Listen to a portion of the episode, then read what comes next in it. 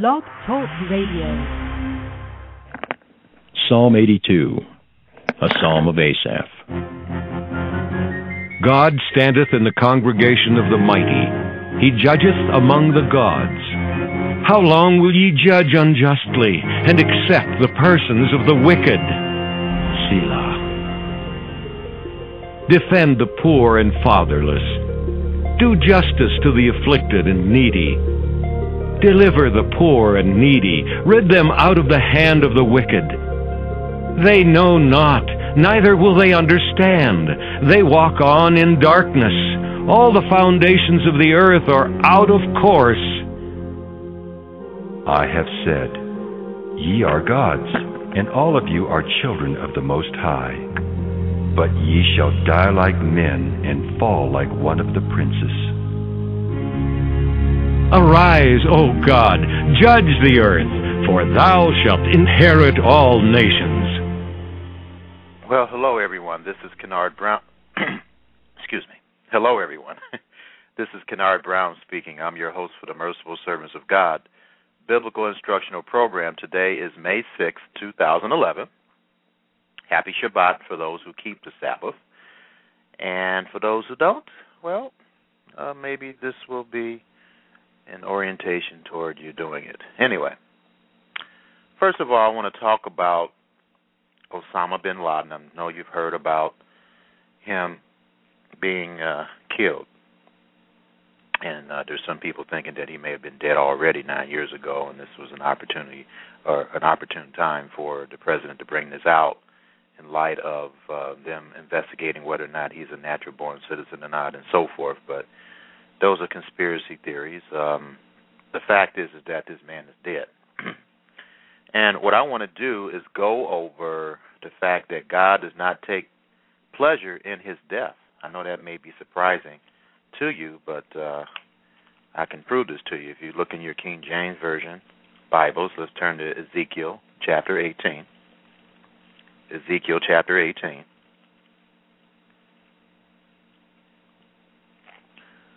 Starting in verse 23,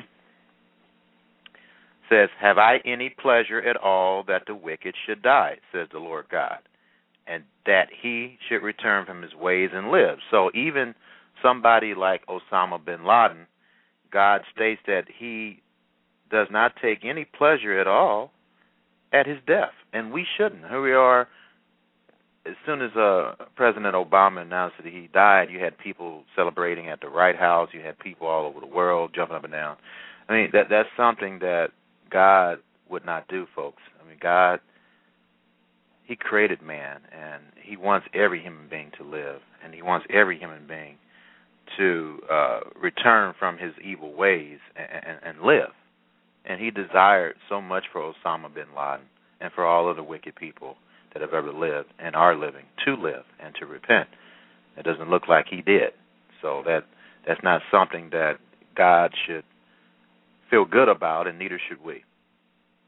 So we need to cut this attitude, jumping up and down because somebody died. I mean, that's something that we, if we do have that attitude, we should repent. Now, what we should be jumping up and down is that the evil's gone. You know, we should jump up and down about that with Osama bin Laden dead, it will decrease the amount of, hopefully anyway, will decrease the amount of terrorist activities that will be caused. That's something we should be jumping up and down about, but not the fact that this man is dead. It's sad. It's a sad day for anyone to die. Right now, as I'm speaking, 26,000 children are going to die because they don't have any food or clothes. Should we be up and jumping up and down for that? No, of course not. And I know it's hard, but we have to follow our Father's example in heaven. And God, neither would Jesus, be dancing up and down because Osama bin Laden is dead, although they'll probably be jumping up and down because his evil, the evil that he committed, actually has ended, his evil coming from him. Yeah, that's what they jump up and down on, but not the fact that he's dead. All right, and Ezekiel chapter 18, verse 32 states this. It says, for I have no pleasure in the death of him that dies, and neither should we, folks, said the Lord God. Whereof turn yourself and live. So I just thought I would bring that out. If if you weren't taught the proper attitude about anyone dying, whether they're wicked or righteous. It's easy for us to mourn for the righteous, but we should mourn and feel bad about the wicked. David did. When Saul died, he didn't jump up and down about that. He felt bad about it. So, you know, if you don't believe me, study the account. Study when David heard that Saul died. He didn't jump up and down about that, and neither should we. All right, so anyway, the Torah section today is called Emor. It means speak. So this section of the Torah is called Speak, and it begins with the special laws pertaining to the Kohanim, which are the priests, and the Kohen Gadol, the high priest, in the temple service. A Kohen may not become ritually impure through contact with a dead body, save on the occasion of the death of a close relative. A Kohen or priest may not marry a divorcee or a woman with a promiscuous past. A Kohen Gadol can marry only a virgin. A Kohen with a physical deformity cannot serve in the holy temple, nor can a deformed animal be bought as an offering. A newborn calf, lamb, or kid must be left with his mother for 7 days before being eligible for an offering, and one may not slaughter an animal and his offspring on the same day. Now, the second part of Emor, or Speak, lists the annual callings of holiness, or the festivals of, it says here, Jewish calendar, but of the calendar of God, because everyone can celebrate God's laws. It's not just, or festivals, it's not just for the Jews.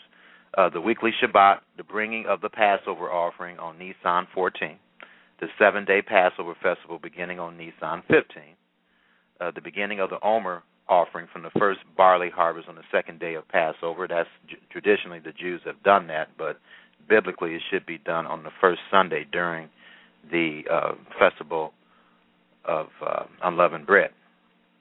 And it says, and in the commencement on that day, on the 49th day, counting of the Omer, culminating in the festival of Shavuot on the 15th day, a remembrance of shofar blowing, that's a trumpet, on Tishri 1, a solemn fast day on Tishri 10, which is the Day of Atonement. Tishri 1 is the Feast of Trumpets. And then the Sukkot festival, which is the Feast of Tabernacles, during which we are to dwell in huts for 7 days and take the four kinds, beginning on the 15th of Tishri and immediately following holiday of the 8th day of Sukkot, Shemini Atzeret. All right, so those are I'm going to go over that in a little more detail, all the holy days that are listed in Leviticus chapter 23 that Jesus kept and his disciples kept and he expects us to keep to the best of our ability. Next, the Torah discusses the lighting of the menorah in the temple. The menorah is talked about in the first chapter of Revelation, the last book of the Bible, and the showbread, the lekam hapanim, placed weekly on the table there. Speak, or Emor, concludes with the incident of a man executed for blasphemy and the penalties for murder, death, and for injuring one's fellow or destroying his property, monetary compensation. I got this from Chabad. It's a nice summary of what we're going to get into here in the what is called the Old Testament here in America, but it should be called the Tanakh, the Scriptures. Chabad is CHAB as in boy, AD as in dog.org.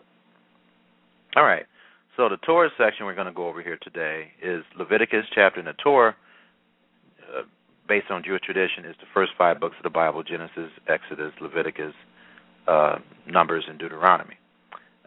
Torah also means the teachings and doctrines of God and the law of God. Leviticus chapter 21, starting in verse 1, to Leviticus chapter 24, verse 23. We'll go ahead and read this here. I read it in the King James.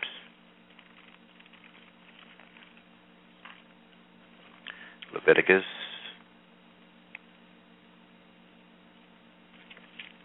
chapter 21.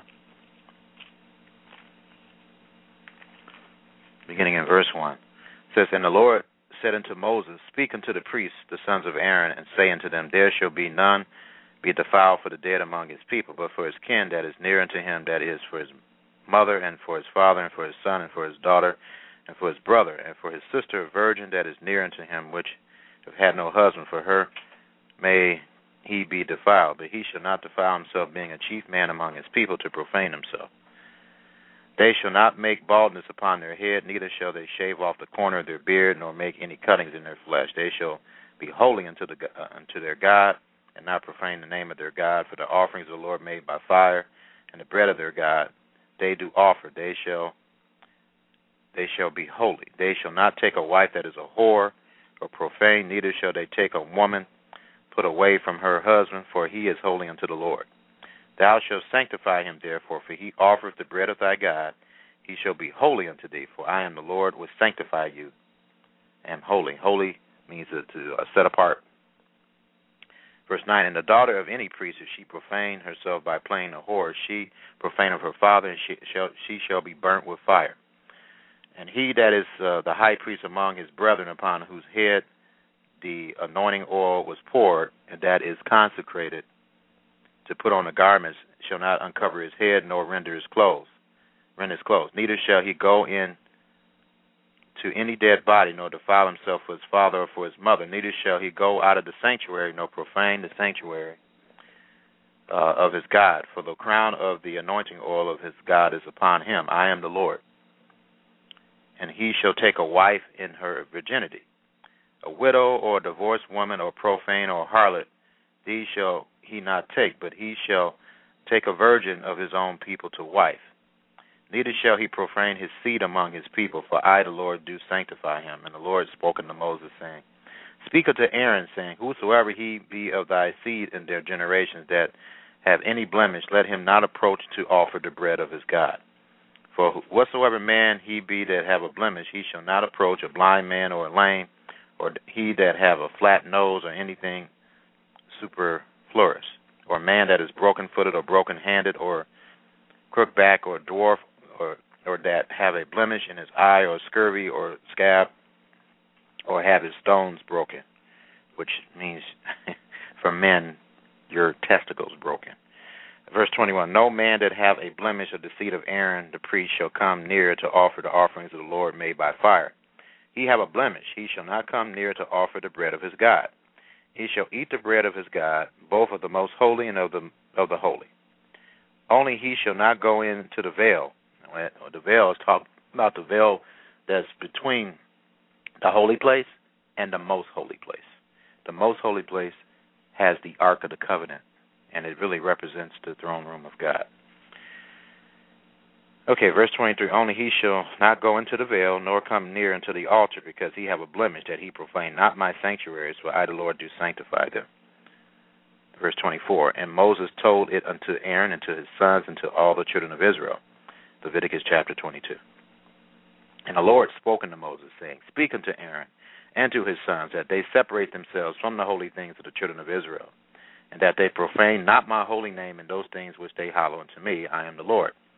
Say unto them, Whosoever he be of your seed among your generations that goeth into the holy things, which the children of Israel hallow unto the Lord, having his uncleanness upon him, that shall be cut off from my presence. I am the Lord. What man soever of the seed of Aaron is a leper, or have a running issue, he shall not eat of the holy things which he be clean, until he be clean. And whosoever toucheth anything that is unclean by the dead, or a man whose seed goeth from him, or whatsoever touch of any creeping thing whereby he may be made unclean, or a man of whom he may take uncleanness, whatever uncleanness he have. The soul which have touched any such shall be unclean until even, and shall not eat of the holy things, unless he wash his flesh with water. And when the sun is down, he shall be clean, and shall afterward eat of the holy things, because it is his food. That which dieth of itself, or is torn with beasts, he shall not eat to defile himself thereof. I am the Lord. They shall therefore keep my ordinance, that not they bear sin for it, and die therefore if they profane it. I, the Lord, do sanctify them. There shall be no stranger eat of the holy thing. A sojourner of the priest or a hired servant shall not eat of the holy thing. But if the priest buy any soul with his money, he shall eat of it, and he that is born of his house, they shall eat of his meat or food. Verse 12, if the priest's daughter also be married unto a stranger, she may not eat of an offering of the holy things. But if the priest's daughter be a widow or divorced and have no children, and is returning to her father's house as in her youth, she shall eat of her father's meat. But there shall no stranger eat thereof. And if a man eateth the holy thing unwittingly, then he shall put the fifth part thereof into it, and shall give it unto the priest with the holy thing. And they shall not profane the holy things of the children of Israel, which they offer unto the Lord, or suffer or allow them to bear the iniquity of transgress when they eat their holy things, for I, the Lord, do sanctify them. Verse 17 of Leviticus chapter 22. And the Lord spake unto Moses, saying, Speak unto Aaron and to his sons and to all the children of Israel, and say unto them, Whosoever he be of the house of Israel or of the strangers in Israel, that will offer his oblation for all his vows and for all his freewill offerings, which they will offer unto the Lord for a burnt offering, you shall offer at your own with a male without blemish of the bees, of the sheep, or of the goats. But whosoever have a blemish, you shall not offer, for it shall not be acceptable for you. And whosoever offer for sacrifice of peace offerings unto the Lord to accomplish his vow, or a freewill offering in the bees or sheep, it shall be perfect to be accepted, there shall be no blemish thereof. Blind or broken or maimed or having a wind or scurvy or scab, you shall not offer these unto the Lord, nor make an offering by fire of them upon the altar unto the Lord, either a bullock or a lamb that have anything superfluous or lacking in its parts, that mayest thou offer for a freewill offering, but for a vow it shall not be accepted.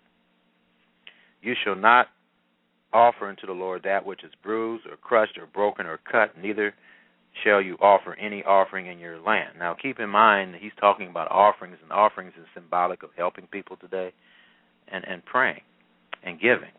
And so when we give to someone, we should give the best we can. When we pray to God, we should pray the best we can.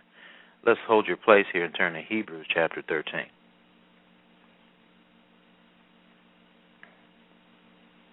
God, one of the reasons why he instituted the offerings and the sacrifices is to show mankind how to give.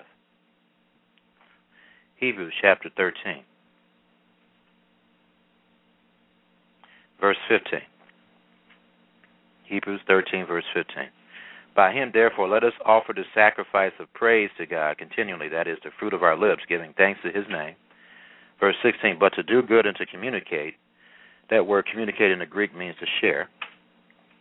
Forget not, for with such sacrifices God is well pleased. So when we share, we shouldn't give somebody the worst of what we have. We should give them the best. And that's what this is talking about here in Leviticus chapter 22. God does not want us to give an offering that's defiled or not the best. All right, so in Leviticus 22, verse 24, you shall not offer unto the Lord that which is bruised or crushed or broken or cut, neither shall you make any offering thereof in your land. Verse 25, neither from a stranger's hand shall you offer the bread of your God of any of these, because their corruption is in them, and blemishes be in them. They shall not be accepted for you. Verse 26, and the Lord spoke unto Moses, saying, when a bullock or a sheep or a goat is brought forth, then it shall be 7 days under the dam, and from the 8th day, and henceforth it shall be accepted for an offering made by fire unto the Lord. And whether it be a cow or all, you shall not kill it and her youth, both in one day. And when you will offer a sacrifice of thanksgiving unto the Lord, offer it at your own will. On the same day it shall be eaten up. You shall leave none of it until the morrow. That means the next day in the morning. I am the Lord. So, when God says he's the Lord, that means you better pay attention to what he's talking about. Verse 31, therefore you shall keep my commandments. I don't know how many times he says this throughout the Bible. And do them. I am the Lord. Verse 32, neither shall you profane my holy name. In other words, give him a bad name. If you say that you, and this is taking his name in vain, by the way, if you say you're a believer in God and yet you show through your actions you're not, you are breaking the third commandment. You are not honoring the Lord and using his name in vain.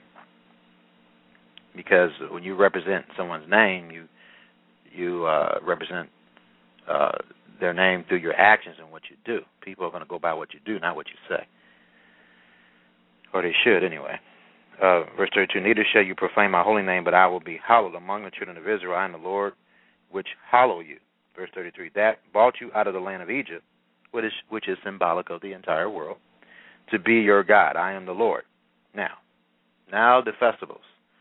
And I know anyone that's listening to me may not even know what these festivals are, but these are festivals that Jesus, our Lord and Savior, kept, and he expects us to keep them the best that we can in spirit and in truth today. Leviticus chapter 23. Now notice it doesn't say the Jews' feasts here. It says these are the feasts of the Lord. Leviticus 23, verse 1, the Lord spoke unto Moses, saying, Speak unto the children of Israel, and let me explain this again. The children of Israel is not just the Jews. It also consists of other tribes. The Jews are from the tribe of Judah. In Genesis chapter 49, it explains that the children of Israel consist of 12 tribes. Many historians believe today that the 10 tribes of Israel are lost. They're not lost. They're found, folks, the people who know the truth. If you want more detail about that, go to Yair Davidi's website. He is an Orthodox Jew that resides in Jerusalem. It's www.basboyritam.org. That's www.basboyritam.org to find out the truth about who the tribes of Israel are. The tribes of Israel, believe it or not, consists of the United States today, Canada, New Zealand, Australia, South Africa, the countries in northwestern Europe like Britain and Sweden, Switzerland, etc., the Dutch, the Netherlands. Those are geographically part of the 10 tribes of Israel. Again, for proof of that, go to www.basboyritam.org. Also, any person around the world who considers himself a believer of our Jewish Messiah is automatically grafted into the tribes of Israel, according to the scriptures in Ephesians chapter 2, if you want to study that. So, when you see the phrase children of Israel, don't think, oh, it's just talking about the Jews. No, it's talking about any believer that believes in Yeshua, the Jewish Messiah, the King of Israel. If he's the King of Israel, then he's a part of Israel. He's a Jew. All right? And I'm going to prove to you today that believers should be thinking like Jews. Why? Because our Savior is a Jew, and he commands us to have his mind. To have someone's mind means you think like them and act like them.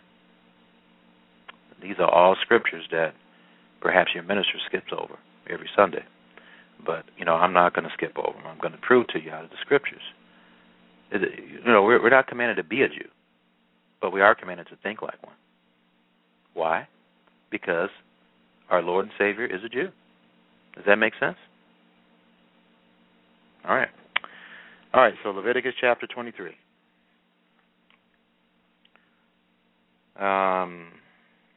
Verse 2, speak unto the children. Then also a good scripture to refer to when I talk about this, about United States and so forth being a part of Israel. Turn to 1 Corinthians chapter 10. It explains that all the things will happen for our examples. Okay? And it goes into detail about that as well. Verse 2, speak unto the children of Israel, and say unto them, concerning the feast of the Lord, not the feast of the Jews, the feast of the Lord, which you shall proclaim to be holy convocations or assemblies. Even these are my feasts. So these aren't the Jews' feasts, these are his feasts. Verse 3, 6 days shall work be done. This is interesting. His first commandment out of all this tells us the work. In verse 3, it says, 6 days shall work be done. A day is 12 hours. So that means you take care of whatever you need to take care of in 12 hours during the day to survive. But the 7th day is the Sabbath of rest, a holy assembly. You shall not do no work therein. And the work he's talking about is work for profit, primarily, and your other work that you do, studying to make more money, I wouldn't consider this work, but it's relaxation, looking at television, looking at basketball games and football. Your daily usual duties or things that you do, you have to stop on the Shabbat, okay? Now, Isaiah chapter 58, let's turn there. Isaiah chapter 58 gives us a definition of how we should keep the Sabbath, folks. Isaiah 58, verse 13. So if you want a little blueprint on how to keep the Shabbat, it tells you here. Our God, through the prophet Isaiah, tells you. Isaiah chapter 58, verse 13, if you turn away thy foot from the Sabbath, from doing your own pleasure on my holy days. So we should be doing our pleasure. Looking at basketball thing has nothing to do with God, folks. Looking at a basketball game, football game, tennis, that's your pleasure. It's not God's pleasure. Okay. And call the Sabbath a delight, the holy of the Lord, honorable, and shall honor him, not doing your own ways, nor finding your own pleasure, nor speaking your own words. So on this day, your pleasure should be God's pleasure. If you go to the Creation Museum, the Creation Museum is focused on God and how God created the universe. There's nothing wrong with going to the Creation Museum on a Shabbat, as long as you don't pay for it on a Shabbat. There's nothing wrong with that. So your pleasure should be focused on what God would like on the Shabbat. And it should be focused all the time on that, of course, but especially on the Shabbat. All right? And it says you should call it a delight. It should be a day where you're jumping up for joy, not sleeping all day in the bed. Unless you're totally exhausted from working, and if you are, and what God has taught me recently, you shouldn't be that exhausted during the week. You should be able to rest a little more on the Sabbath, but the rest of the day is not just to go to sleep all day. It's to delight in the day.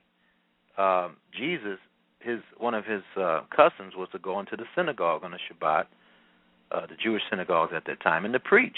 So it's a day to do extra Bible study and to focus on your Creator, and appreciate the fact that he did create the universe and that he created you. That's how you honor him. Honor and show honor him, not doing their own ways, nor finding their own pleasure, nor speaking your own words, meaning your word should be focused on God, and it should always point to God on this day. Verse 14, then you shall delight yourself in the Lord, and I will cause you to ride upon the high places of the earth and feed thee with the heritage of Jacob thy father, for the mouth of the Lord has spoken it. So how you treat the Sabbath day, folks, if God has revealed this, and you know he's revealing this to you today, through me, if you're listening to me. The Sabbath is on Saturday. It's the seventh day of the week. Look it up in your dictionary. It's the seventh day of the week. And if you're listening to me and you're not working, and you're working on the Shabbat on Saturday, then you are not keeping the Sabbath. And God commands us to keep the Sabbath day. And I just showed you how we keep it. We don't work. We don't do our usual things that we do during the week on this day. All right, let's turn back to Leviticus chapter 23. And then there's blessings on how you keep the Sabbath. He said he's going to bless you if you keep the Sabbath. So that should motivate you to do it. On the high places of the earth? That's what he said. High places of the earth. Leviticus chapter 23. So your attitude and how you keep the Sabbath will determine whether or not also how much you'll be blessed. Because if you treat the Sabbath as a sleep day, or just, I don't want to study and just sleep all day, God's not going to be very impressed by that. All right, Leviticus chapter 23. Where are we at here? Okay. So verse 3, 6 days shall work be done, but the seventh day is the Shabbat of rest, a holy assembly. You shall do no work therein. It is the Shabbat of the Lord in all your dwellings. So wherever you dwell. And people say, well, that's back in the Old Testament. Well, what does he say here? He says in all of your dwellings. So in all over the world, God expects us to keep this day. Verse 4.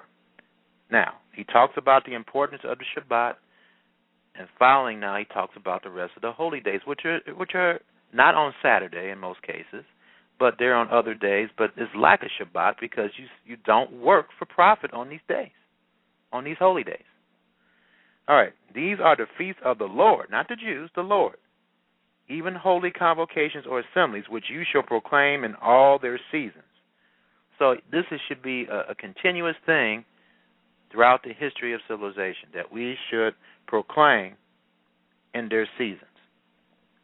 Verse 5, in the 14th day of the first month at evening, a day biblically reckoning, according to the biblical record, or reckoning, begins in the evening, not the way the pagan Roman calendar has it today, where the day begins at midnight.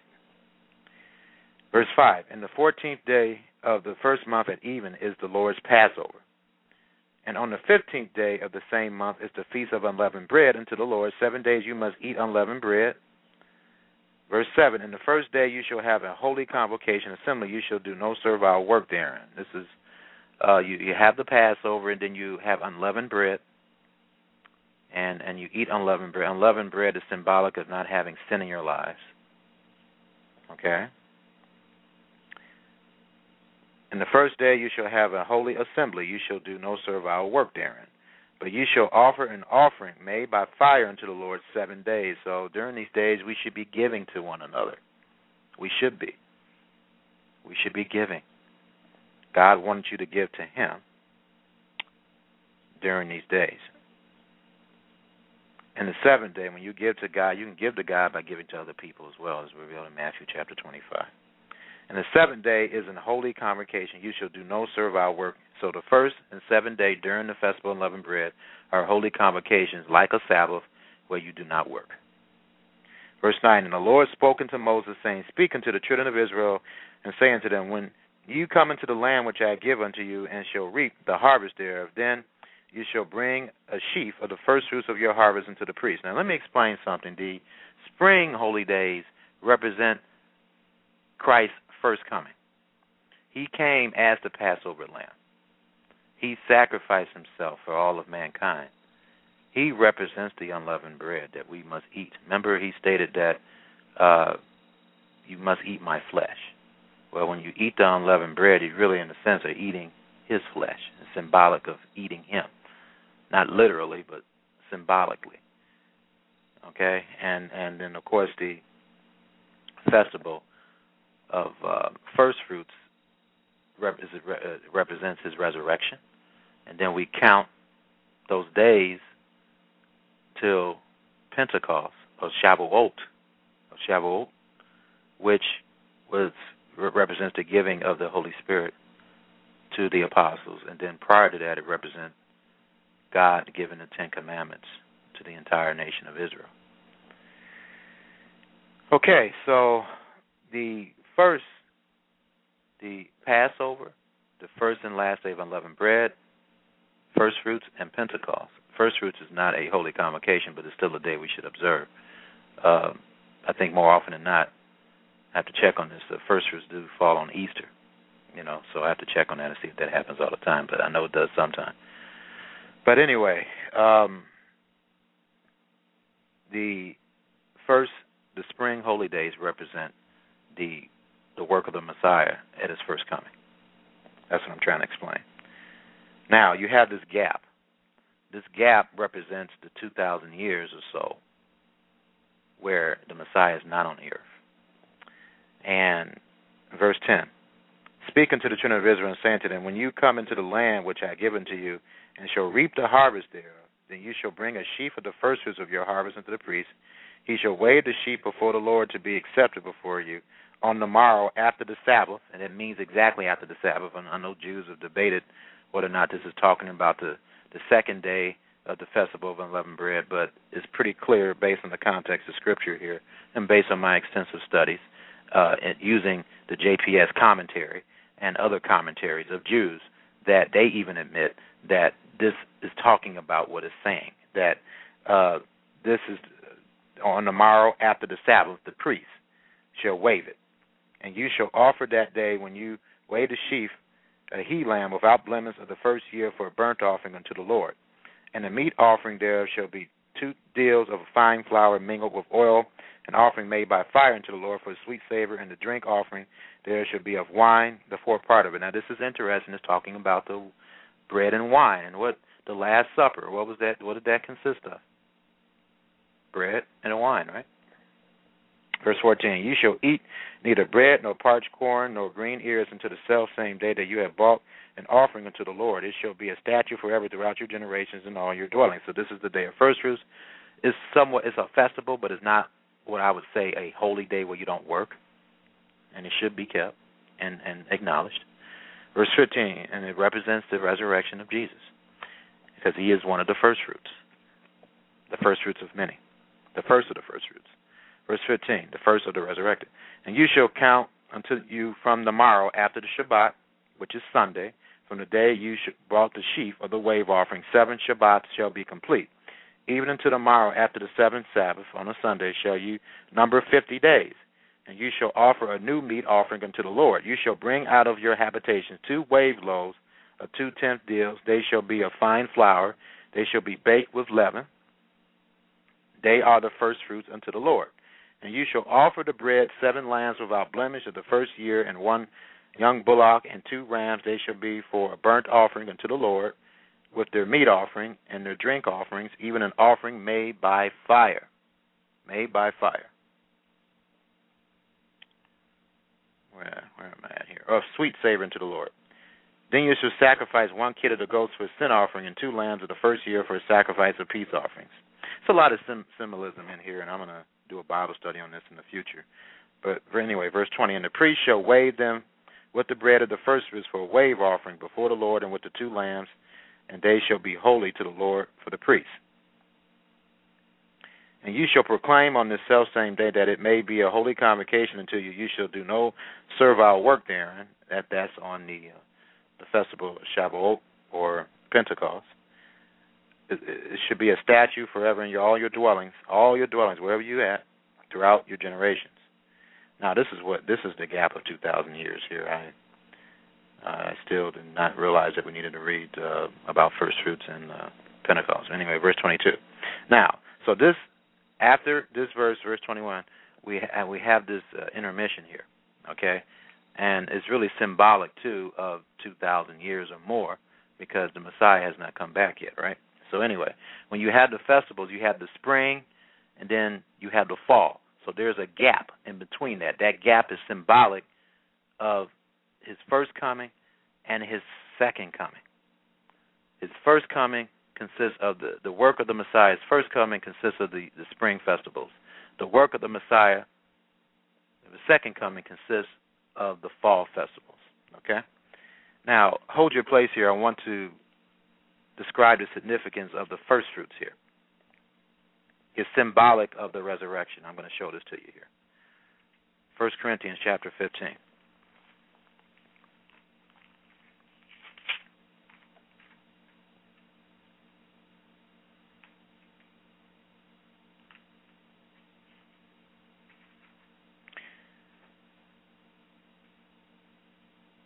Okay, so in 1 Corinthians chapter 15, verse 20.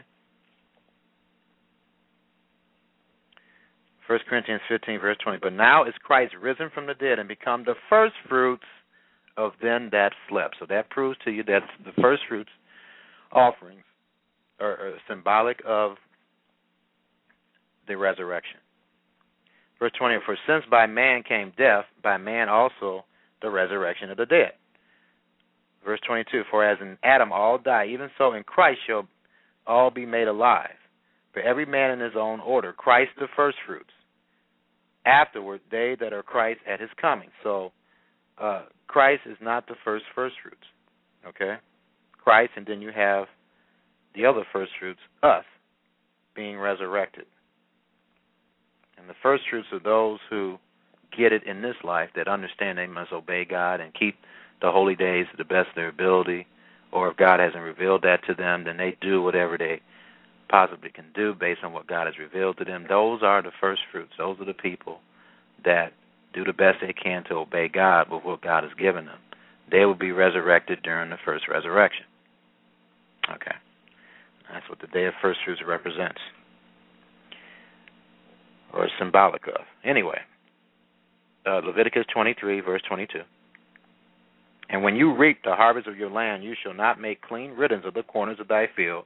When you reap, neither shall thou gather any gleaning of thy harvest. You shall leave them unto the poor and to the stranger. I am the Lord your God. So this verse is symbolic of the work of God. We should be giving to people. We should be doing all we can to reach out to people like I'm doing right now. This is all I can do is preach on Blog Talk Radio.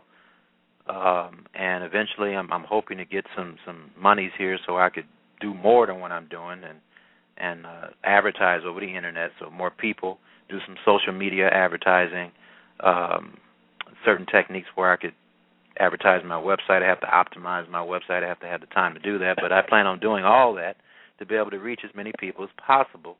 That's my way of giving without expecting anything back. Like Paul said, I wish to preach the gospel at no charge.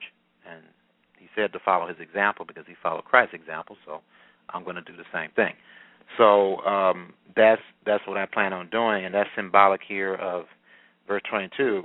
Of course, it means literally to reap the harvest, but it also means symbolically to reap the harvest as well and to reach as many people as possible, the poor and the stranger, with God's word. Verse 23, and the Lord spoke unto Moses, saying, and you have this gap between the spring festivals, which, again, represents the work of the Messiah at his first coming. You have this gap after he's sent to heaven. What did Christ say when he got resurrected? When he went into the let me read this to you here, Matthew chapter 23. No, not Matthew 23, the last chapter, Matthew 28. He gave us a commandment, and that commandment is this, in Matthew 28, verse 18. And Jesus came and spoke unto them, saying, all power is given unto me in heaven and earth. Go ye therefore and teach all nations, immersing them in the name of the Father, and of the Son, and of the Holy Spirit. Verse 20, teaching them to observe all things, not some things, all things, whatsoever I have commanded you. And lo, I am with you always, even unto the end of the age. Okay, so that's the commandment that he told us to do, and that's what's symbolic of Leviticus chapter 23, verse 22 as well. All right, so Leviticus, let's go back to Leviticus chapter 23.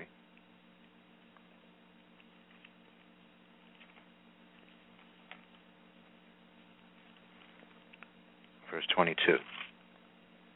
23, rather. And the Lord spoke unto Moses, saying, speak unto the children of Israel, in the seventh month, and the first day of the month, you shall have a Shabbat, a memorial of blowing of trumpets in a holy convocation. Now, this represents the festival of tabernacles. It says, you shall do no servile work therein, but you shall offer an offering made by fire unto the Lord. All right, so let's understand what this is called, the Festival of Trumpets. And when you turn in the book of Revelation, that's what the Festival of Trumpets is talking about here. It's talking about remember, there's three elements of the end-time prophecy that you have to focus on. You have seals, you have trumpets, and you have plagues. The Festival of Trumpets is talking about the seven trumpets that's revealed in Revelation chapter 8, Sheree. Listen to the teacher. Revelation chapter 8 talks about, and then chapter 9 talks about all the trumpets, and chapter 11 talks about all the trumpets of God, the trumpet judgments. So that's what the Festival of Trumpets is all about, if you ever wondered about that. Revelation chapter 8, 9, and 11. Talks about all the trumpets. So, it's a day of celebration, but it's also a day of reflection. It's a time of war that's going to come upon this earth, that's going to lead into the second coming of Yeshua Messiah, the Messiah. So that's what it's going to lead to. Also, the seventh trump, this is very different than what the rapture theory and this I'm not going to call him a name like Michael Rood is calling him, but I'm going to state the fact that he is not teaching correctly about the rapture. There is a rapture. Rapture means you're taken up, but it's at the seventh trump. It's not before the seventh trump. that is easily revealed in the Bible. And in Revelation chapter 11 states that plainly, that the seventh trumpet is the time of the dead. The time of the dead. So why would the Bible say it's the time of the dead unless that's the time when the dead are resurrected? And remember, the dead are going to be resurrected first, and then those who are alive are going to be taken up or raptured.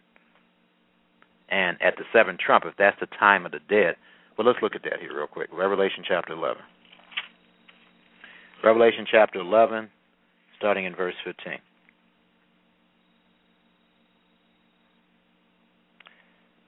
And the seven angels sounded, and there were great voices in heaven saying, the kingdoms in this world, and I'm telling you, I'm looking forward to hearing this trumpeted worldwide. The kingdoms of this world are become the kingdoms of our Lord and of his Christ, and he shall reign forever and ever. And I know you may be wondering, well, why is God saying that the kingdoms at this time become the kingdoms of our Lord and Christ? I thought they already were. Well, in a sense they are, folks, but right now God has allowed the devil, to rule this earth. That's the reason why he's saying that. Of course, he has certain restraints, but if you look at all the wickedness that goes on in this world every day, is there any doubt that the devil rules this world? Because I guarantee you, if God totally ruled this world, we wouldn't have any wickedness, and if there was wickedness, it would be exterminated quickly. Revelation chapter 11, verse 16, and the 24 elders were sat before God on their seats, fell upon their faces, and worshiped God. Verse 17, saying, we give thee thanks, O Lord God Almighty, which art and was and art to come, because you have taken to thee thy great power and has reigned. And the nations were angry. They weren't jumping up and down. That tells you something wrong with this world, folks. The nations were angry. You would think at a time like this, where it announces that God is going to come and rule the world and bring peace, that people will be jumping up and down and having fun. No, it says the nations were angry. So that should tell you something wrong with this world, folks, for the nations to be angry, and that's a lot of people, to be angry at God coming back in the form of Yeshua Messiah, the Word of God. And thy wrath is come. And that wrath is referring to the seven last plagues, for folks, not the trumpets. And the time of the dead. This is the time of the dead, folks. Hold your place here and let's turn to 1 Corinthians chapter 15. I don't care what these raptures theorists tell you about a rapture happening before the seventh trump, before the tribulation. It's not going to happen.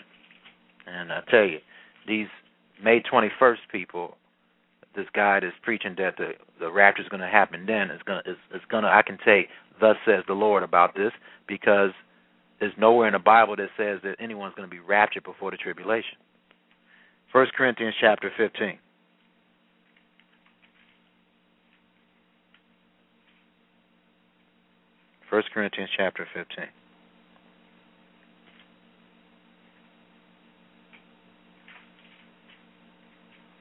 One of the most famous passages of scriptures quoted, but I don't think people realize what they are quoting or what it's saying here.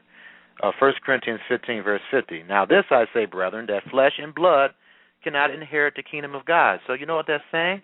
That you can't be a human being and be in God's kingdom. Because that's what we are, right? Flesh and blood.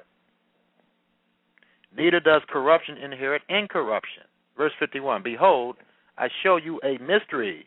We shall not all sleep, but we shall all be changed. We have to be changed to inherit the spiritual kingdom of God, folks. Verse 52, in a moment, in the twinkling of an eye, at the last trump.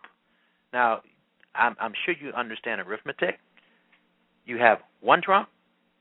You have one trumpet, two trumpets, three, four, five, six, seven. And Revelation 11 says, at the seventh trump. That is the last trump. For the trumpet shall sound, and the dead shall be raised incorruptible, and we shall be changed. Verse 53, for this corruption must put on incorruption, and this mortal must put on immortality. Oh, I apologize on behalf of the Pope. The Pope preaches that we already have immortality, that our souls, our lives are already immortal.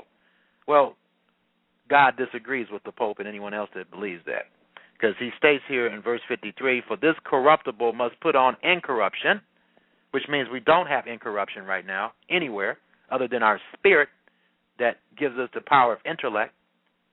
But the spirit needs to be in an incorruptible body, and that's what it's talking about here. And this mortal must put on immortality. Verse 54, so when this corruptible shall put on incorruption, and this mortal shall put on immortality, then shall be brought to pass the saying that is written, death is swallowed up in victory.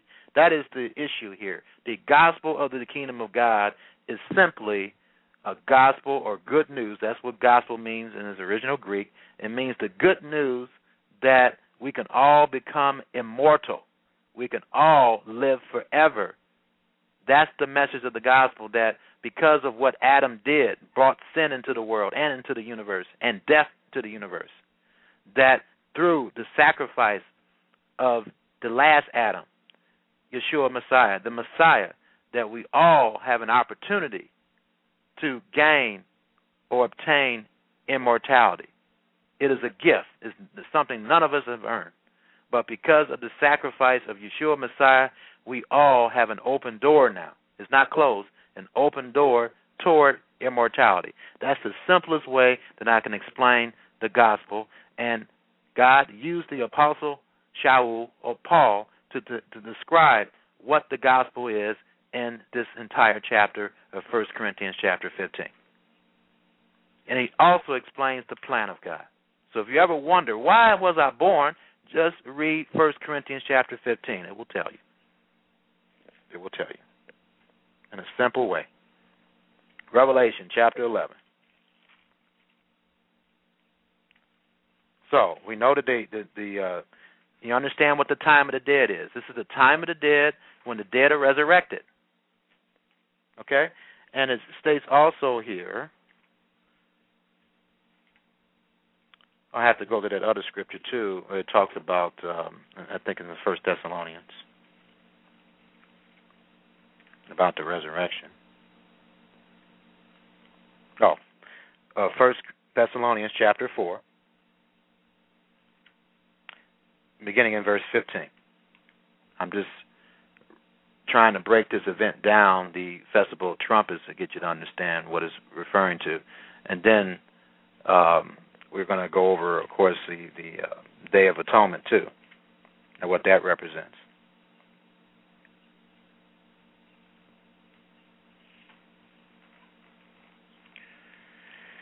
First Thessalonians chapter 4, verse 15, for this we say unto you by the word of the Lord, that we which are alive and remain until the coming of the Lord shall not prevent them which are asleep.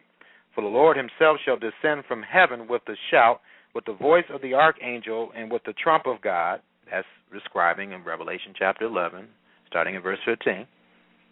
And the dead in Christ shall rise first, the time of the dead. Then we which are alive and remain shall be caught up together with them in the clouds to meet the Lord in the air. And notice it doesn't say we're going to go right down back to earth, okay? It says, and so we shall ever be with the Lord, wherefore comfort one another with these words. All right? So that's what that represents. The Day of Atonement actually represents him landing on the Mount of Olives with us after we have visited the Father in heaven. That's another Bible study in itself. But anyway, let me go back here. Leviticus chapter 23. Okay, I got about 36 minutes here. I got to speed up here. Leviticus chapter 23.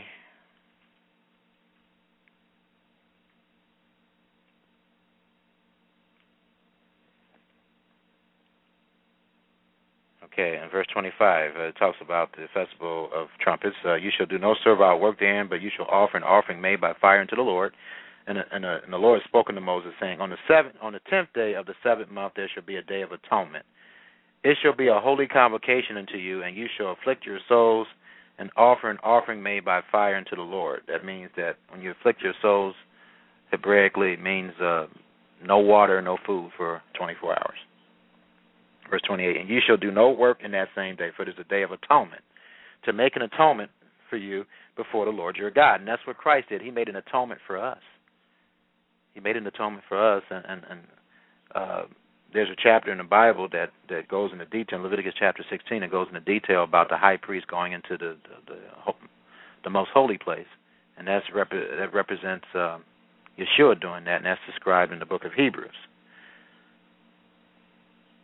Verse 29, for whosoever soul it be that shall not be afflicted in that day, he shall be cut off from among his people. Whatsoever soul it be that doeth any work in that same day, the same soul will I destroy from among his people. You shall do no manner of work. It shall be a statute forever throughout your generations and all your dwellings. It shall be unto you a Sabbath of rest, and you shall afflict your souls in the 9th day of the month at even, from even unto that you shall celebrate your Shabbat. Okay, so the Day of Atonement represents the time when Christ sets his foot on the Mount of Olives and begins to destroy all those who oppose him. That's what the Day of Atonement represents. It represents also the Jews finally waking up and realizing that, oh, this is our Messiah, which is revealed in Zechariah chapter 12, 13, and 14, if you care to read that. Okay, so that's what the Day of Atonement represents. The liberation in Leviticus chapter 25 goes into detail about that. The Jubilee, which he may come on the actual day of Jubilee, we don't know. But the Jubilee happens at the Day of Atonement. It's a day of liberty and freedom from oppression. So it's a real day of reflection. The time when he literally atones us, all of mankind, and brings peace on the earth. Okay, so, in verse 32, it shall be unto you a Shabbat of rest, and you shall afflict your souls in the 9th day of the month at even. From even unto even shall you celebrate your Shabbat. Verse 33, and the Lord spoke unto Moses, saying, speak unto the children of Israel, saying, the 15th day of this month shall be the Feast of Tabernacles, or Sukkot, 7 days unto the Lord. On the first day shall be a holy convocation. You shall do no servile work therein. 7 days you shall offer an offering made by fire unto the Lord. On the eighth day, all these festivals he wants us to give.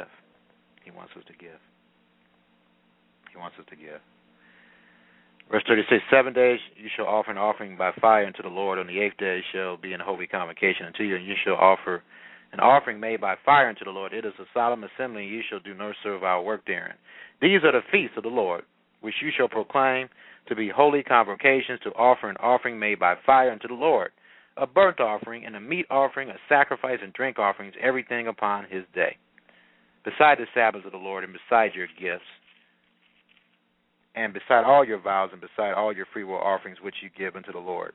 Also, in the 15th day of the 7th month, when you have gathered in the fruit of the land, you shall keep a feast unto the Lord 7 days. On the first day shall be a Shabbat. On the 8th day shall be a Shabbat. And you shall take you on the first day the boughs of goodly trees, branches of palm trees, and willows of the brook, and you shall rejoice before the Lord your God 7 days. And you shall keep it a feast unto the Lord 7 days in the year. It shall be a statute forever in your generations. You shall celebrate it in the 7th month. You shall dwell in booths 7 days. All that are Israelites born shall dwell in booths, that your generations may know that I made the children of Israel to dwell in booths when I brought them out of the land of Egypt. I am the Lord your God. And Moses declared unto the children of Israel the feast of the Lord. Now, what does the Sukkot represent? What is that symbolic of? Okay, well, let's turn to 1 Corinthians chapter 15 to find out. I'll describe it in the simplest of ways.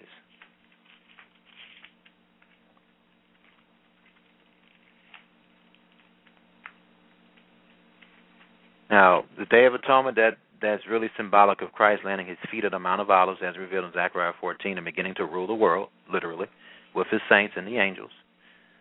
And after that begins Sukkot, 5 more days, okay? And Sukkot really is symbolic of what is called the millennium, or the 1,000 years that of rule of Christ and the saints, and I'm going to show this to you. 1 Corinthians chapter 15.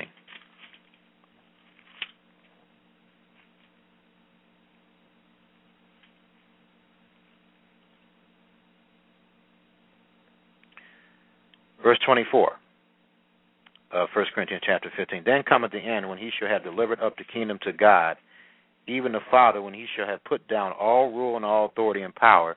And that's what he's going to do. And he's talking about putting down all power and authority and power that's against the rule of God. That's what he's going to do during the millennium, the 1,000 years. The last enemy that shall be destroyed is death. That's what this is all about, too, destroying death. Death causes sin. Sin causes death. He's going to destroy that. That's what this is all about. None of us should be dying. The whole creation shouldn't be dying in a state of decay. And the Messiah was created to put an end to all that. Verse 27, for he had put all things under his feet. But when he said all things are put under him, it is manifested he is accepted, which did put all things under him, which is saying the Father put all things under the Messiah, Jesus. Verse 28, and when all things shall be subdued unto him, even shall the Son also himself be subject unto him, that put all things under him, that God may be all in all. So this tells you that there's one God, okay, and God does consist of the Father and of the Word of God and their power, the Holy Spirit.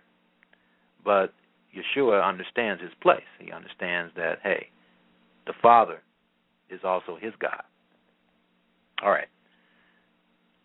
So in Revelation chapter, and, you know, Yeshua is the Word of God. He's not the Almighty God, the Father, but he's the Word of God. That makes him God. Revelation, because he's a significant part of God. Revelation.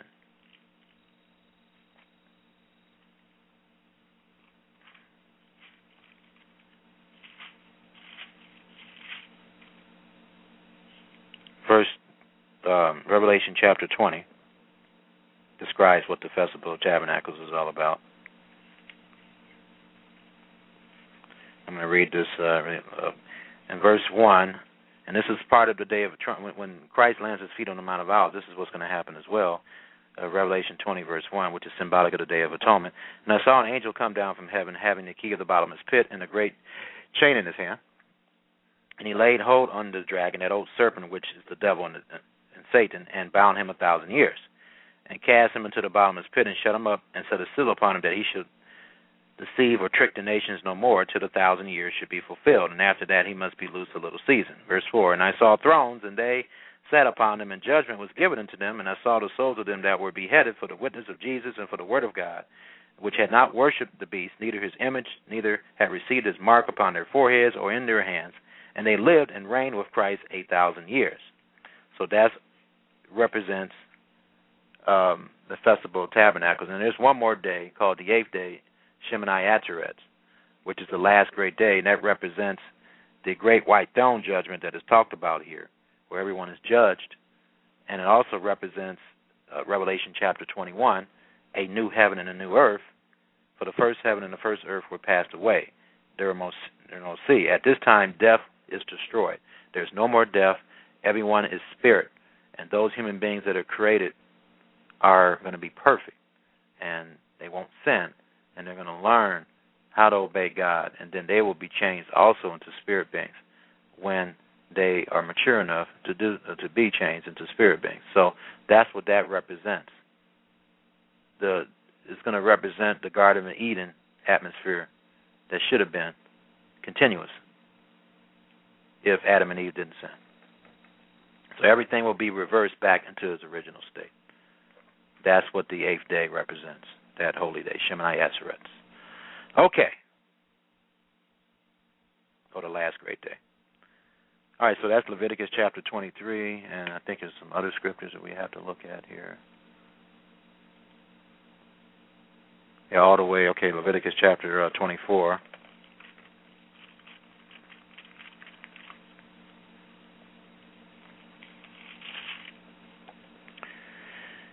This last chapter here, and it says, and the Lord spake unto Moses, saying, command the children of Israel that they bring unto the pure oil, olive beaten for the light, to cause the lamps to burn continually. And, you know, Christ talked about our light, let our light burn continually. That means what we do and how we treat each other and how we give to other people. Light symbolic of the Holy Spirit. Verse 3, without the veil of the testimony and tabernacle of the congregation shall Aaron order it from the evening unto morning before the Lord continually. It shall be a statute forever in your generations. He shall order the lamps upon the pure candlestick before the Lord continually. Now, The two witnesses are described as being candlesticks and lamps and lampstands. So this is symbolic of the two witnesses in the Bible that is spoken of in Revelation chapter 11. And then also God describes his church as being a menorah. Verse 5, and thou shalt take fine flour and bake 12 cakes thereof. 2/10 deals shall be in one cake, and you shall set them in 2 rows, 6 in a row, upon the pure table before the Lord. And thou shalt put pure frankincense upon each roll, that it may be on the bread for a memorial, even an offering made by fire unto the Lord. Every Shabbat he shall set it in order before the Lord continually, being taken from the children of Israel by an everlasting covenant. And it shall be Aaron's and his sons, and they shall eat it in the holy place, for it is most holy unto the offerings of the Lord made by fire for a perpetual statute. The 12 cakes are symbolic of the 12 tribes of Israel, folks. That's what the 12 cakes represent. Verse 9, and it shall be Aaron's and his sons, and they shall eat it in the holy place, for it is the most holy unto him of the offerings of the Lord made by fire by a perpetual statute. And the son of an Israelitish woman, whose father was an Egyptian, went out among the children of Israel, and this son unto Israel, by this woman and man of Israel, strove together in the camp. And the Israelitish woman's son blasphemed the name of the Lord and cursed. And they brought him into Moses, and his mother's name was Shel-Omith, the daughter of Dabri of the tribe of Dan. And they put him in a ward, that the mind of the Lord might be showed them. And the Lord spake unto Moses, saying, bring forth him that hath cursed without the camp, and let all that heard him lay their hands upon him, and let all the congregation stone him. Again, I have to be careful when I state these things. That was done at that time, when God was very close to people, and that's his justice. He does require people to die when they do certain things. But we don't take it upon ourselves today to go stone somebody when we know they're sinning or they're doing something against the law that God has commanded us in Revelation chapter 13 to obey, as long as it doesn't violate his law. Not Revelation, but Romans chapter 13. We must adhere to the law of the land. The law of the land does not tell us that we should take upon ourselves stones and stone somebody when they commit a crime. On the other hand, it tells us to call 911 or the police when you see something like that. So I just want to be very careful to put that disclaimer in there so anyone doesn't falsely accuse me of preaching that we should kill people because it was done in the Old Testament that way. We don't do it that way because we're not under God's rule like that. But in the future, it will be like that again. And we need to understand that. So I had someone call in and one time and telling me, Romans 13 verse 1 says, you don't have to turn there. It says, let every soul be subject unto the higher powers, for there is no power but of God. The powers that be are ordained of God. And in verse 2, whosoever therefore resisteth the power, resisteth the ordinance of God, and they that resist shall receive to themselves damnation. Okay, so God obviously has allowed the governments of this world to rule the way they do, and we must submit to them as long as they don't violate his principles. So anyway, all right, so verse 15, and thou shalt speak unto the children of Israel, saying, whosoever curseth his God shall bear his sin. And he that blasphemes the name of the Lord, he shall surely be put to death, and all the congregation shall certainly stone him as well. The stranger, as he that is born in the land, when he blasphemes the name of the Lord, shall be put to death. And he that killeth any man shall surely be put to death. So, capital punishment. We have that today in our court systems. In God's opinion, as well as mine, it takes too long to eradicate or kill somebody when they obviously has committed a crime that everyone knows, just like this one guy that shot that representative, the congresswoman. He deserves to die. Everyone knows that. But why isn't he dead yet? I mean, people saw him. There's too many people saw what he did. So it's more than two, it's at least 2 witnesses. A whole lot of people saw him shoot people. And he's not dead yet. So, but God commands us to kill anyone that does that. It says, and he that killeth any man shall surely be put to death. Now, of course, if someone kills someone accidentally, that's God allows certain things of that man to escape, and for the avenger, once the avenger dies, or in that case, the high priest dies, and he can come back in, But God understands if you kill somebody accidentally, that's not your fault. I mean, you didn't purposely try to kill somebody. Verse 18, and he that killeth a beast shall make it good, beast for beast. So he's saying even if you kill an animal, just kill him, just to be doing it, that you should replace that beast, you know. And he that killeth a beast shall make it good, beast for beast. And if a man causeth a blemish in his neighbor, as he hath done, so shall it be done to him. Breach for breach, eye for eye, tooth for tooth, as he hath caused a blemish in a man, so shall it be done to him. And he that killeth a beast, he shall restore it, and he that killeth a man, he shall be put to death. You shall have one manner of law as well for the stranger. And this goes against what people say, well, all the laws for the Jews, not according to what God says here. It says, you shall have one manner of law as well for the stranger as one of your own country, for I am the Lord your God. Verse 23, and Moses spoke unto the children of Israel that they should bring forth him that had cursed out of the camp and stone him with stones, and the children of Israel did as the Lord commanded Moses. Okay, so that is that portion. And let's go to Ezekiel chapter 44, verses 15 to 31.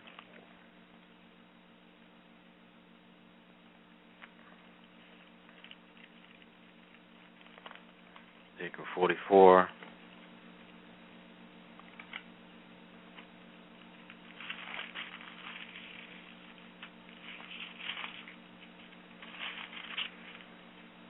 Okay, starting in verse 15, this is a prophecy.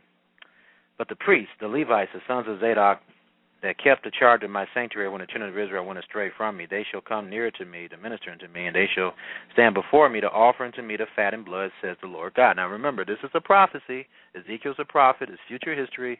The temple, despite what you may have been taught at your Sunday school and ministers and stuff on Sunday, the sacrifices will be reinitiated again. They have not been done away, they have been suspended because there's no temple. But there will be a temple built, as Christ stated in Matthew 24, verse 15, for an abomination of desolation to occur, there must be a temple. So there will be a temple, and Ezekiel agrees with that. Verse 16, they shall enter into my sanctuary, and they shall come near to my table to minister unto me, and they shall keep my charge. It shall come to pass that when they enter in at the gates of the inner court, they shall be clothed with linen garments, and no wool shall come upon them, while they minister into the gates of the inner court and within. They shall have linen bonnets upon their heads, and shall have linen breeches upon their loins, and they shall not gird themselves with anything that causes sweat. And when they go forth into the other court, and into the other quarter of the people, they shall put on their garments wherein they ministered, and lay them in the holy chambers, and they shall put on their garments, and they shall not sanctify the people with their garments. Neither shall they shave their heads, nor suffer their locks to grow old. They shall only pull their heads. Neither shall any priest drink wine when they enter into the inner court. Neither shall they take for their wives a widow, nor her that is put away. But they shall take maidens of the seed of the house of Israel.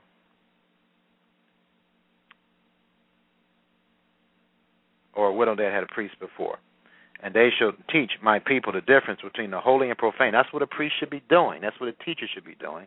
They should teach the people the difference between the holy and the profane. Not to say, well, you can do anything you want. And cause them to discern between the unclean and the clean. Verse 24, and in controversy they shall stand in judgment. They shall judge it according to my judgment, and they shall keep my laws and my statutes in all my assemblies, and they shall hallow my Shabbats. And they shall come at no dead person to defile themselves, but for father, or for mother, or for son, or for daughter, or for sister that have no husband, they may defile themselves. So for their families they can do it. Verse 20, and after he is cleansed, they shall reckon unto him 7 days, and in the day that he goeth into the sanctuary, to the inner court to minister in the sanctuary, he shall offer his sin offering, says the Lord God. And it shall be unto them for an inheritance. I am their inheritance, and you shall give them no possession in Israel. I am their possession. They shall eat the meat offering and the sin offering and the trespass offering. Every dedicated thing in Israel shall be theirs. And the first of all, the first fruits of all things, and every oblation of every sort of your oblation shall be the priest.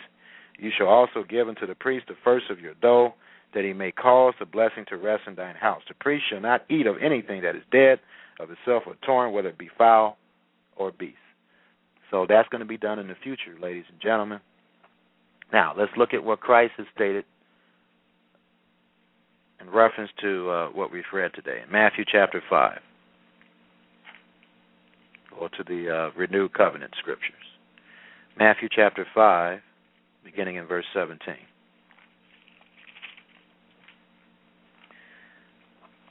It's one of my favorite passages of scriptures for those who think the law has been destroyed. Think not that I have come. He tells us not to think, but we think, don't we? A lot of Christians think this. I am come to destroy the law of the prophets. Now, Moses, whether you realize it or not, was a prophet, folks. So he stated that he did not come to destroy Moses. Now, are you going to believe his words, which are in red here, or what you want to think and what ministers think? He says, I have not come to destroy. He said it two times in this passage. But to fulfill, meaning to complete our understanding, to help us to understand how to keep the law of Moses. The law of Moses is the law of God, folks. Verse 18, the reason why it's called the law of Moses is because God used Moses to give the law. Verse 18, for verily I say unto you, till heaven and earth pass, one jot or one tittle shall no wise pass from the law, till all be fulfilled. Verse 19, whosoever therefore shall break one of the least of the commandments, the least, and shall teach men so, he shall be called least in the kingdom of heaven. But whosoever shall do and teach them, the same shall be called great in the kingdom of heaven. So God wants us to keep all the commandments to the best of our abilities. Of course, we can't kill a lamb today. We can't give a lamb to the priest in Jerusalem and have him sacrifice it. We can't do that. That will be done in the future. What we do is spiritually do the purpose of that, which is to give to people when we can. All right, let's turn to another scripture. John 4, verse 22.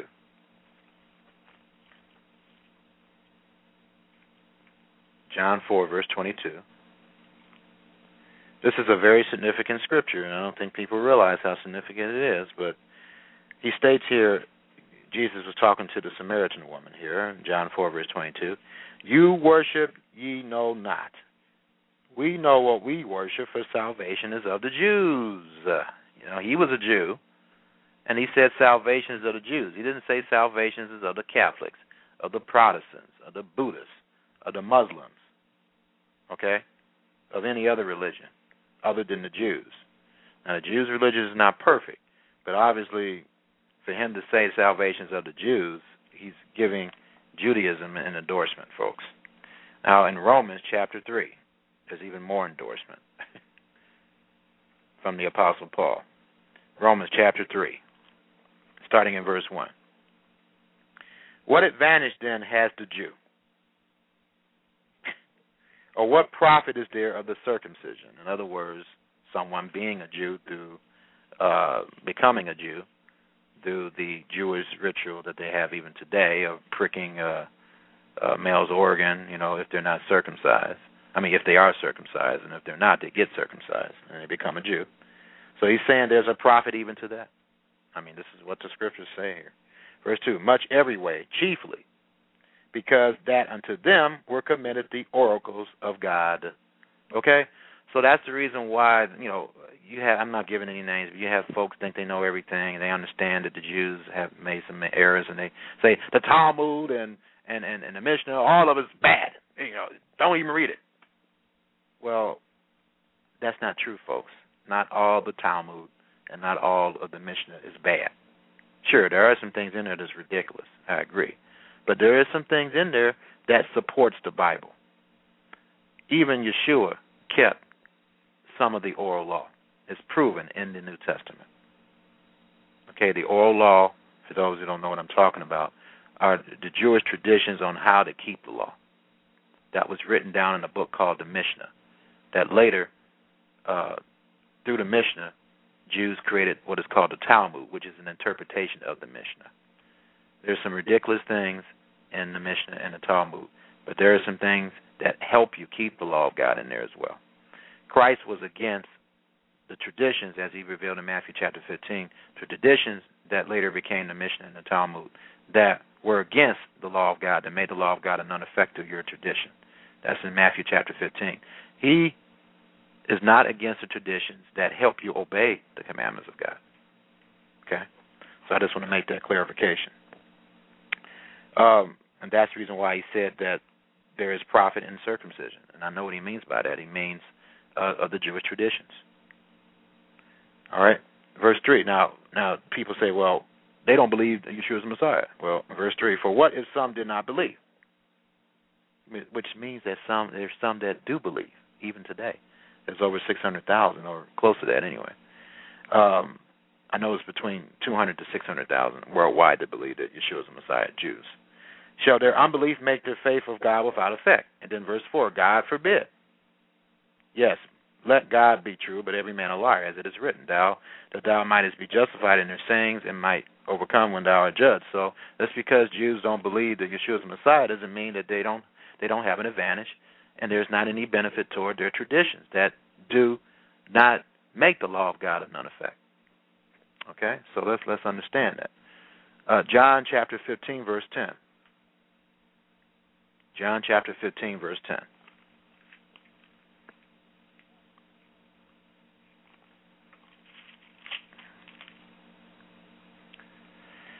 If you keep my commandments, you shall abide in my love, even as I have kept my Father's commandments and abide in his love. I'm just quoting that to you to reveal to you quite simply that Christ kept the holy days.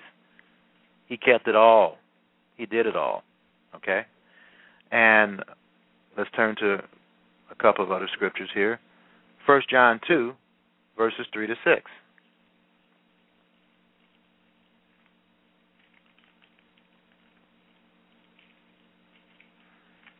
if we call ourselves believers, if we truly are believers, we will do what he did. 1 John chapter 2, beginning in verse 3, states, and hereby we do know that we know him if we keep his commandments. He that says, I know him, and keep not his commandments, is a liar, and the truth is not in him. That's what God calls anyone who says that they believe him, yet don't want to keep the holy days. Verse 5, but whosoever keepeth his word, in him verily is the love of God perfected. Hereby know we that we are in him. He that says that he abides in him, himself also to walk, even as he walked. One of the things that Christ did when he walked into the synagogue every Shabbat, and he preached, and he kept the Shabbat, as was his custom. That's found in Luke chapter 4. Okay? So, and then Luke chapter 2 reveals that his parents kept the festival of Passover, and they kept the other Jewish feasts, or not Jewish feasts, God's feasts. So you know, we must follow his example and walk and do what he did if we want to call ourselves believers, folks. All right. 1 Corinthians chapter 2, verse 16. 1 Corinthians chapter 2, verse 16.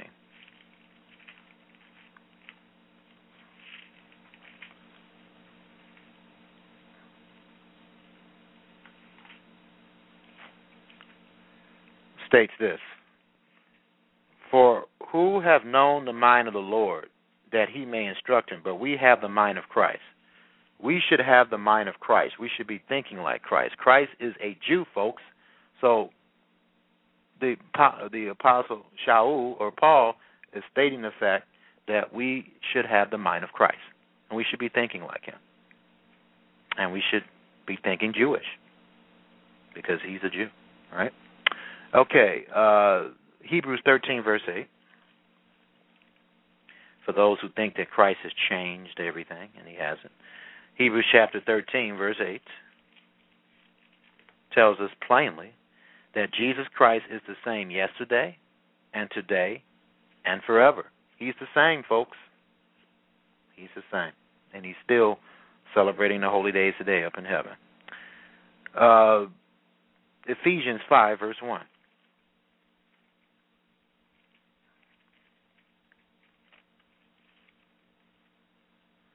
I hope you write these scriptures down, because these scriptures will disprove to anyone that the law is done away with. Ephesians 5, verse 1. Be ye therefore followers of God as dear children, and walk in love as Christ also hath loved us, and hath given himself for us an offering and a sacrifice to God for a sweet-smelling Savior. So we must imitate God. We know that Yeshua is the Word of God. So it says you must imitate him. So how in the world can you argue about that, all right? Right. Galatians 2, verse 20. I did not say that the law is done away. My wife's telling me that I said that, and she's falling asleep in front of me. But no, I didn't say that. I if I did say it, I didn't mean that the law is not done away with. I'm saying that other people think that the law has been done away with. Okay. Galatians 2, verse 2.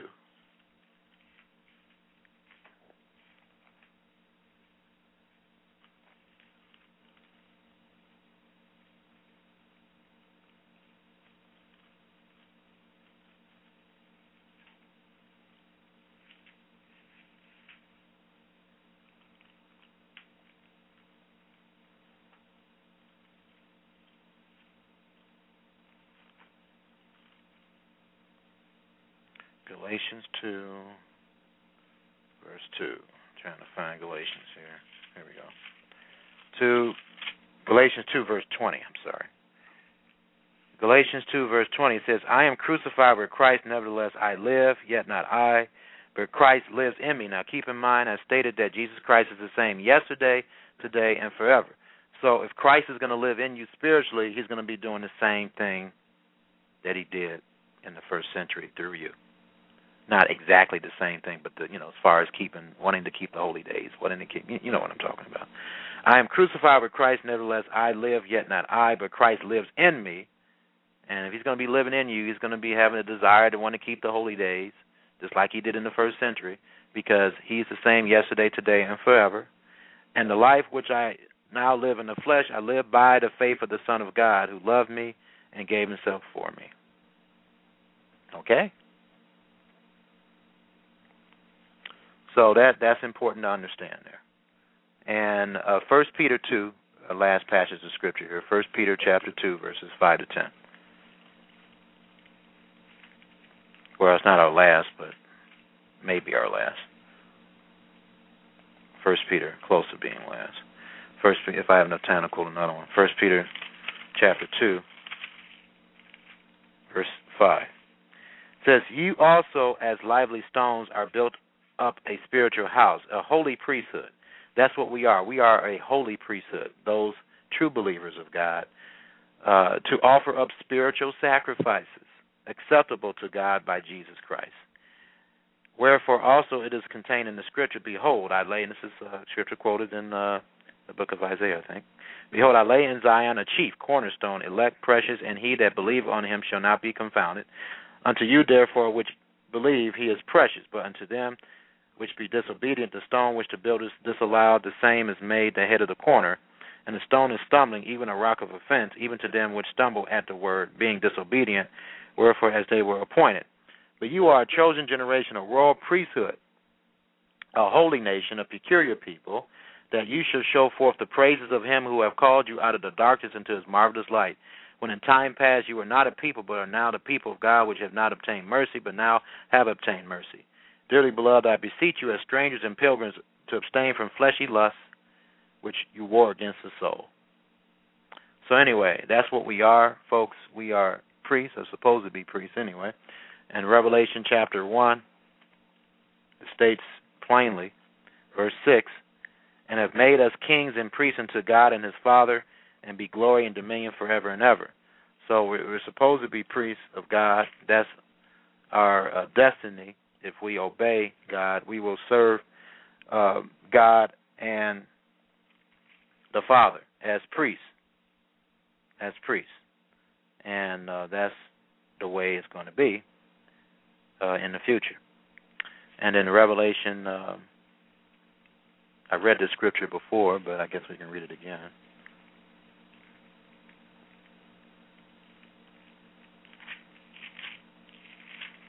We'll be kings and we'll be priests. Verse 4, and I saw thrones, and they sat upon them, and judgment was given to them, and I saw the whole souls of them that were beheaded for the witness of Jesus and for the word of God, and which had not worshipped the beast, neither his image, neither had received a mark upon their foreheads or in their hands, and they lived and reigned with Christ 1,000 years. Verse 6, blessed and holy is he that hath part in the first resurrection, on such the second death have no power, but they shall be priests of God and of Christ, and shall reign with him 1,000 years. So that for all those who are struggling and having problems, we know what? Revelation chapter 20. Revelation chapter 1, verse 6, it says, He has made us kings and priests unto God and His Father. So that is the goal of a believer, is to become a king and priest and help and assist Jesus with ruling the entire universe. May God bless and keep you, and you have a pleasant day. Malachi chapter 4. For behold, the day cometh that shall burn as an oven, and all the proud, yea, and all that do wickedly shall be stubble. And the day that cometh shall burn them up, saith the Lord of hosts, that it shall leave them neither root nor branch. But unto you that fear my name shall the Son of Righteousness arise with healing in his wings, and ye shall go forth and grow up as calves of the stall. And ye shall tread down the wicked, for they shall be ashes under the soles of your feet in the day that I shall do this, saith the Lord of hosts. Remember ye the law of Moses my servant, which I commanded unto him in Horeb for all Israel, with the statutes and judgments. Behold, I will send you Elijah the prophet before the coming of the great and dreadful day of the Lord. And he shall turn the heart of the fathers to the children, and the heart of the children to their fathers, lest I come and smite the earth with a curse.